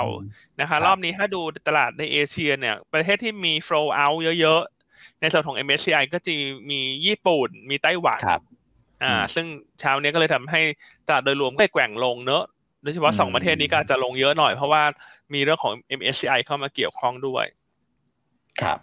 นะครับเพราะฉะนั้นกลยุทธ์วันนี้ก็อันว่าก็ใจเย็นๆนะใจเย็นๆคือรอบเช้าอาจจะ เหมือนแกว่งๆอะ คือมันคาดเดายากทุกครั้งที่มีการปรับน้ำหนักแต่ชนิดโดยเฉพาะยิ่งรอบที่มันมีโฟล์เยอะๆเอถ้าโดยโดยส่วนตัวนะกลยุทธ์อันอันจะใจเย็นๆรอบเช้าเดี๋ยวฉันจะไปรอดูรอบบ่าย ต่อให้มันจะถูกหรือมันจะแพงกว่ารอบเช้าหรือยังไงก็ไม่รู้สิก็รู้สึกว่าซื้อแล้วมันก็เสด็จน้ำกว่า แล้วมันก็จะปิดตลาดแล้วอย่างเงี้ย คุณนึกออกไหมคือบางทีมันมันมัน มันคาดยากไงถือถ้าจะซื้อก็ทยอยเอาแบ่งซื้อแบ่งซื้อไปทั้งวันงี้ก็ได้นี่แล้วแต่แล้วแต่กลยุทธ์แต่ละคน ครับนะครับ แต่ถ้าหมดรอบเช้าตลาดทรงตัวได้ หรือตลาดลงมันก็ไม่ได้หมายความว่ารอบบ่ายตลาดมันจะลงน้ำอาจจะขึ้นก็ได้นะ หรือมันอาจจะลงมากกว่าเดิมก็ได้ ถูกไหมแต่ว่ากลยุทธ์สารนักเก็งกำไรเนี่ยก็คือไปลุ้นราคากระพริบอืม ราคากระพริบวิบวับเนี่ยไปลุ้นเลย ตัวไหนปิดกระโดดขึ้น เป็นโอกาสขาย ตัวไหนปิดกระโดดลง เป็นโอกาสซื้อ โดยตัวที่อาจจะมีความผันผวนมากหน่อยเนี่ย แน่นอนต้องเชื่อมโยงกับตัวที่ถูกเพิ่มกับถูกถอดออกครับนะครับ ซึ่งรอบนี้ตัวที่ถูกเพิ่มเนี่ย ก็จะมี SCGP กับมีตัวของคาราบาว ส่วนตัวที่ที่ถูกถอดออกก็จะเป็น KBank Foreign กับตัว d t แทนะครับ อืม อืม เพราะฉะนั้นก็ เตรียมช้อปปิ้งลิสต์ไว้แล้วกันแต่ละท่านอันว่าทุกคนเตรียมไว้แล้วล่ะ เพราะว่าเรา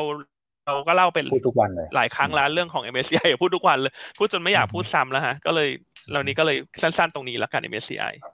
โอเคครับผมอะเดี๋ยวรอดูในช่วงท้ายตลาดนะครับ วันนี้คุณก่อของภาพซึ่งเมื่อวันอังคารเนี่ย กราฟดูดีเหมือนนะใช่ครับแต่วันนี้คงจะประเมินได้ยากนะครับพี่อันพี่ว่าเพราะว่ามีปัจจัยพิเศษ เรื่องของ MSCI นะครับผมว่าดัชนีคงจะ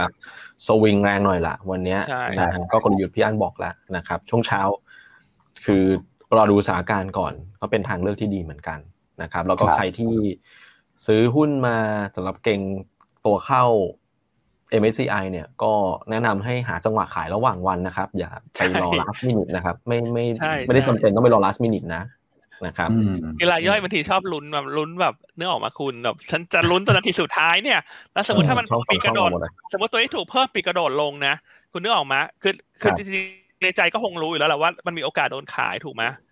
ใช่ถูกไหมเพราะว่ามันเก่งขึ้นมาแล้ว แต่ว่าถ้าฉันอยากลุ้นนะฉันอยากลุ้นราคาปิดเนื้อออกมาคือเผื่อได้ค่าขนมเพิ่มอีกสักหน่อยอะพอปีกระโดดลง รู้ไหมฮะว่าหวยไปออกที่ใคร อืม หวยไปออกที่ไอซีไอซีครับไอซีทำไมน้องไม่บอกให้พี่ขายก่อนนะพี่มาขายราคากระพริบเนี่ยมันลงมันต้องกี่บาทถ้าท่านที่เป็นคนจะเพิ่มหรือเปล่าอะไรอย่างเงี้ย ซึ่งนี้แบบคาดเดายากเนาะคาดเดายากครับครับผมพี่อันมีมีมีทริคเรื่องดูโฟล์วันนี้ไหมฮะณณสิ้นวันว่าตัวเลขอะไรยังไงถ้าจะเป็นเชิงลบเชิงบวกครับ ใช่คือวันนี้เฉพาะ วันนี้เฉพาะ MSCI มันอยู่ซิคักประมาณขายสักหมื่นสี่ถึงหมื่นห้าครับครับนะครับ แต่วันนี้ดันอาจจะมีอีกรายการพิเศษ คือตัวตัว big lot ของหุ้นตัวหนึ่งอ่าซึ่งอันอันเข้าใจว่าฝั่งขายนั้นน่าจะเป็น local ฝั่งซื้ออาจจะเป็นทั้ง local ทั้งสถาทั้งต่างชาติปนกันอืมก็เลยทำให้วันนี้ยอดเน สิ้นวันอาจจะดูยากนะ แต่ประเมินเบื้องต้นละกัน สมมติว่า ตีตุ๊กตาละกัน ตีตุ๊กตานะอ่าสมมติว่ายอดบิ๊กหลอดของหุ้นตัวหนึ่งเนี้ย ถ้าหากว่าเอ่อเป็นฝรั่งซื้อสักครึ่งหนึ่งครับ ก็ประมาณสามพันอืมนะครับอ่าส่วนยอด MSCI นี่ขายสักหมื่นสี่หมื่นห้าเพราะวันนี้เน็ตเน็ตถ้าเน็ตเฉพาะสองรายการนี้อาจจะสักหมื่นหนึ่งละกันเป็น F ขายนะครับ เพราะฉะนั้นวันนี้ถ้าออกมาสิ้นวันต่างชาติขายไม่ถึงหมื่นล้าน ครับ ก็คือต่างชาติเป็นเป็นนิวทรัลหรือเป็นซื้อ นะครับแล้วเห็นวันนี้ต่างชาติขายระดับหมื่นล้านไม่ต้องตกใจฮะ นั่งยิ้มรอได้เลย เพราะว่า MSCI ก็คือถูกปลดล็อกแล้ว อืมครับครับผมนะครับอ่าท่านก็อาจจะประเมินได้ประมาณนี้ เพราะดันมีวันนี้อาจจะมีรายเรื่องของรายการบิ๊กหลอดเข้ามาด้วย อืมครับครับโอเคอ่า คุณธนานัทบอกบอกว่าชอบบทวิเคราะห์หยวนต้านะฮะแม่นยำ run trend ได้โตๆเลย อืมครับครับผม นะครับแล้วก็พี่พี่แกก็แชร์ไอเดียด้วยนะว่าตอนนี้ฐานการผลิตของไทยเนี่ยก็ได้ประโยชน์จากเรื่องการชิ้นผลิตชิ้นส่วนดิจิตอลนะพวกกล้องดิจิตอลอะไรพวกนี้ก็ได้ประโยชน์ด้วยครับครับผมขอบคุณนะครับที่ช่วยแชร์เข้ามานะฮะโอเควันนี้ตลาดผันผวนนะเอาเป็นว่าบวกลบสิบห้าจุดนี่ไม่ใช่เรื่องแปลกสำหรับวันนี้นะคุณก่อนครับใช่ครับเห็นด้วยครับ อืมครับอะวันนี้หุ้นแนะนำ นะครับวันนี้เราเลือกมาให้อ่าทั้งทั้งกลางทั้งกลางและใหญ่ อืมนะครับ แต่ว่าก็เน้นไปที่ใหญ่ซะมากกว่า ตัวกลางยังเลือก NER ต่อจากเมื่อวันอังคารนะครับ ก็โดยเฉพาะอย่างยิ่งหลังเห็นตัวเลขส่งออกเดือนเมษาออกมาดีเนี่ย ก็คิดว่า NER ควรจะ outperform ได้ต่อ เพราะว่าราคาหุ้นปัจจุบัน PE ยังอยู่ที่แปดเท่ากว่า dividend yield อีกปีละห้า นะฮะส่วนอีกสองตัวเป็นตัวใหญ่ก็เราคิดว่าน่าจะเป็นรอบของการสะสมนะครับเพราะว่า MSCI กำลังจะผ่านพ้นไปแล้ว ก็เลยเลือกตัวใหญ่ทั้งคู่เลยก็เป็นทีม MSCI แหละฮะจังหวะสะสมคาดหวังการฟื้นตัวนะครับ ในวันถัดๆไปนะ แต่ไม่ใช่ฟื้นตัวในวันนี้นะเรื่องของเมียอืมครับผมอ่าก็แนะนำสะสม K-Bank นะครับ ก็เป็นตัวที่ถูก MSCI ถอด K-Bank Foreign ออก แล้วก็ K-Bank Local ถูกลดน้ำหนัก เพราะฉะนั้นวันนี้ถ้า K-Bank ผันผวนคือ ปิดกระโดดลงมาเยอะๆ หรือระหว่างที่มันจะขายลงมาเยอะๆ ผิดปกติก็เป็นโอกาสซื้อนะครับเพราะว่าเกิดจาก MSCI ส่วนตัวที่สองเลือก CPO เออน่าสนใจ CPO นี่ก็ย่อตัวลงมาเยอะนะครับ แล้วก็เป็น Big Cap ที่ได้รับผลกระทบจาก MSCI เรื่องของน้ำหนักด้วยนะครับ นอกจากนั้น CPO มีประเด็นบวกเฉพาะตัวเรื่องของร้านเซเว่นอีเลเว่นที่อยู่ในสถานีบริการน้ำมันของ OR ครับนะครับก็วันอังคารที่ผ่านมาก็มีการแจ้ง ตลาดว่าได้รับการต่ออายุออกไปอีกสิบปีครับครับผมอ่าซึ่งประเด็นนี้ก็น่าจะช่วยลดความกังวลของนักลงทุนนะฮะที่ก่อนหน้ากังวลว่า ถ้าไม่ได้รับการต่อสาขาก็อาจจะหายไปบางส่วนนะครับอันนี้ก็ถือว่าเป็นบวกกับ CPO ด้วยที่เป็นประเด็นบวกเฉพาะตัวเข้ามาในวันนี้ อืม น่าสนนะเพราะตอนแรกคนก็กังวลกันนะเรื่องนี้ ครับผมใช่ครับ แต่ก็ค่อยๆสะสมนะค่อยๆสะสมวันนี้ไม่จำเป็นต้องเร่งซื้อในช่วงเช้านะครับสำหรับหุ้นใหญ่ ๆ ส่วนตัวสุดท้ายวันนี้คุณแชมป์เทคนิคเลือก GPSC ครับนะครับ ก็คุณแชมป์ก็คาดการณ์นะว่าถ้ามันย่อมันอ่อนลงมาแถวนี้ก็ควรจะเกิดเทคนิคอลรีบาวแนวต้าน 73 แนวรับ 69 75 นะ แล้วก็ stop loss ถ้าต่ำกว่า 67 75 ครับผมครับโอเคอะ สี่ตัวนะครับ K-Bank นะ CPO อันนี้ก็คืออไปรุ้นเรื่องของ MSCI เอานะครับแล้วก็เป็นลักษณะของการทยอยนะครับ คงอาจจะยังไม่ได้เห็นการฟื้นตัวในวันนี้ คงจะเป็นการฟื้นตัวในวันถัดไปมากกว่า เพราะว่าแรงกดดันเนี่ยถูกคลายล็อกออกไปแล้ว ส่วนไซส์กลางนะครับถ้าให้มั่นใจมากๆเนี่ยพี่อันก็ยังเลือก NER นะฮะเพราะว่าเทรนเนี่ยดูสิ run trend ได้เลยนะครับเป็น uptrend แล้วก็ valuation ไม่แพงนะครับ story ค่อนข้างที่จะหนุนเกี่ยวกับเรื่องของการส่งออกนะครับแล้วก็คุณแชมป์ GPSC นะในทางเทคนิคนะครับมาดูเรื่องของ power investing บ้างนะครับก็ CPO KBank เรามีทุกเครื่องมือเลยนะครับ ELN ก็มีให้บริการนะฮะอย่าง CPO เนี่ย ELN เนี่ยให้ยิวสูงเหมือนกันนะ16% KBank 17%นะครับของผมถ้าเกิดว่า ELN 98% Strike p i เนี่ยเกิน 15 ยิวเกิน 15%ผมถือว่าสูงแล้ว ELN คืออะไรนะครับ ติดตามได้จากบทวิเคราะห์ ELN เรามีบทความอยู่ด้านหลังสักหน้าหนึ่งฮะอธิบายลักษณะของของตัว Product ตรงนี้ก็น่าสนใจสำหรับในช่วงเวลาแบบนี้เหมือนกันนะครับมาจินทั้งคู่ก็ 50พี่อันแล้วก็โอ้เกียร์ลิงของบล็อกเทรดเนี่ย CPO 14%เนี่ย13 กว่ากว่าเกือบ14อะ KBank 7%โอ้โห สูงเหมือนกันครับ ครับ KBank 7เท่า อ่าเจ็ดเท่าเจ็ดเท่าเจ็ดเท่าอ่า CPO สิบสี่เท่า อืมนะครับเพราะฉะนั้นวันนี้ก็เป็นวันที่ตลาดคงจะผันผวนนะเพื่อนแต่ว่าอันเชื่อว่าคนที่ฟังรายการเนี่ย ก็คงวันนี้คงมีคงมีสติสติสตางค์เนาะมีสติก็ได้สตางค์นะวันนี้จะพูดถึงอ่าใช่ใช่ใช่ครับผม อ่าส่วนตัวเลขเศรษฐกิจครับพรุ่งนี้ก็มีเรื่องของตัวเลขอ่าอะไรฮะคอ PCE รายเดือนใช่ไหมครับ ครับผมอ่าในวันพรุ่งนี้ อือฮึ ครับ แล้วก็นี้ติดตาม GDP นะ เป็นรายงานครั้งที่สองแล้วของทางสหรัฐก็ว่ากันไปนะครับครับตัวยูตัวยูตั้งแต่คุณเอ็มแนะนำในรายการเมื่อที่ที่แล้วนี่ขึ้นมาสามสิบกว่าเปอร์เซ็นต์แล้วมันเกินนี้มีความแล้วแหละใช่ มีความเสี่ยงติดแคชบาลานนะครับ แล้วก็อยากจะให้ชะลอนิดนึง เพราะว่าเดี๋ยวตอนลูกหุ้นเพิ่มทุนเข้าเทรดเนี่ย มันอาจจะมีการย่อตัวลงมา เพราะณระดับราคาตรงนี้เราเรา เราคิดว่าหมุนออกไปก่อนดีกว่า ครับครับนะครับเพราะมาเร็วมาเร็วมาก ๆ คุณดูเมื่อวันอังคารในตัว U ขีด P เนี่ย คุณดูสิ ขึ้นเยอะมาก ที่เป็นตัว P f e r share คุณอ้วนลองกดกราฟ อ่าครับ โอ้ขึ้นไหมฮะขึ้นฮะ ขึ้นแล้วฮะพี่อันครับเออใช่แต่ว่าต้องระวังนะตอนลูกหุ้นเพิ่มทุนเข้าเทรดนะเพราะเออเขาเพิ่มทุนหนึ่งต่อสามใช่ไหมเจ็ดสิบสตางค์ใช่ไหมฮะ อืม ครับผมนะครับอาจจะอาจจะรอรอบนิดนึงฮะ จังหวะที่ขึ้นมาเยอะแล้วก็คิดว่าไม่ไล่ตามดีกว่า อืมครับอ่าสาเหตุคุณฟอร์หุ้นฟอร์ดคุณนุกถามเข้ามาคุณอ้วน คุณอ้วนมองไงฮะ วันตัวตัวฟอร์ดเนี่ยวันอังคารก็ฟื้นขึ้นมาใช่คือผมมองว่าเรายังคาดหวังการฟื้นตัวต่อเนื่องได้คือ ไม่ได้คาดหวังการฟื้นตัวแล้วแหละ เพราะว่ากราฟราคาหุ้นเนี่ยเขาเร่งตัวขึ้นมาแล้ว ที่ย่อคือแค่พักฐานเพื่อเพื่อสร้างรูปแบบให้มันให้มันดูสวยในทางเทคนิคแค่นั้นเองนะครับ แต่ว่าในแง่ของปัจจัยพื้นฐานเนี่ยเท่าที่ผมคุยนะฮะเมื่อวานก็ยังยังคุยกับทาง IR ของ FORTH อยู่เนี่ยเรื่องชิปขาดไม่มีประเด็นนะครับ เรื่องของงาน Enterprise งานที่ไปติดตั้งพวกโครงการต่างๆเนี่ยตอนนี้เข้าไปได้หมดเรียบร้อยแล้ว เพราะนั้นในแง่ของผลประกอบการเนี่ยเราคาดหวังว่าน่าจะเห็นการเติบโตสูงใกล้เคียงกับไตรมาสหนึ่งเหมือนกันสำหรับไตรมาสสอง นะครับ แล้วก็รอลุ้นเกี่ยวกับเรื่องของออเดอร์ใหม่ที่จะเข้ามาเรื่อยๆนะผมมองว่าเรื่องของเนี่ยอย่าง Apple เข้ามาอย่างเงี้ยเริ่มมีแบบ big brand เข้ามา ผมว่า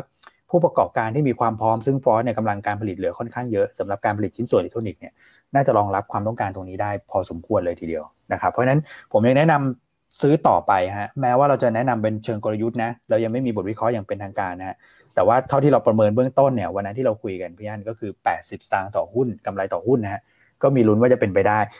ที่เหลือก็คือในแง่ของการลงทุนเนี่ยท่านตัดสินใจว่าจะให้ PE เท่าไหร่นะครับซึ่งก่อนหน้านี้เราประเมินกันที่ประมาณสัก 15 เท่านะนะครับก็ได้อยู่ประมาณสักสิบบาทต้นๆ ประมาณนั้นนะครับอะตัวฟอร์ดนะฮะโอเคอะมีคำถามอื่นอีกไหม คุณก่อพี่อั้นมี RBF หรอคนถามเข้ามาเยอะเหมือนกันตั้งแต่ต้นรายการอ๋อ RBF มีการพักฐานลงมาหน่อย นะครับหลังจากที่ขึ้นไปค่อนข้างเยอะนะใช่ครับแต่ก็ไม่ได้มีประเด็นอะไรนะใช่ไหมเท่าที่ดูข่าวก็ไม่ไม่ไม่ได้เห็นอะไรนะฮะครับผมจะเป็นเพราะขายแรงขายทางกำไรแหละเพราะวันก่อนหน้านั้นขึ้นค่อนข้างแรงนะครับ อืมครับครับโอเคตัวไหนหมดเวลาแล้ว เวลาแล้วนะเดี๋ยวให้นักลงทุนไปรอฟังคุณแชมป์นั่นแล้วเดี๋ยวจะได้เตรียมตัวไปหาหาดูจังหวะตลาดวันนี้เพราะวันนี้ตลาดคงเป็นอีกวันหนึ่งที่แกว่งแกว่งตัวรุนแรงแล้วกัน อืมครับครับ ครับอะสุดท้ายคุณก่อเรียกแขกนะคุณก่อ ครับผมฝากกดติดตามด้วยนะครับใน YouTube Subscribe หรือกดติดตามนะครับ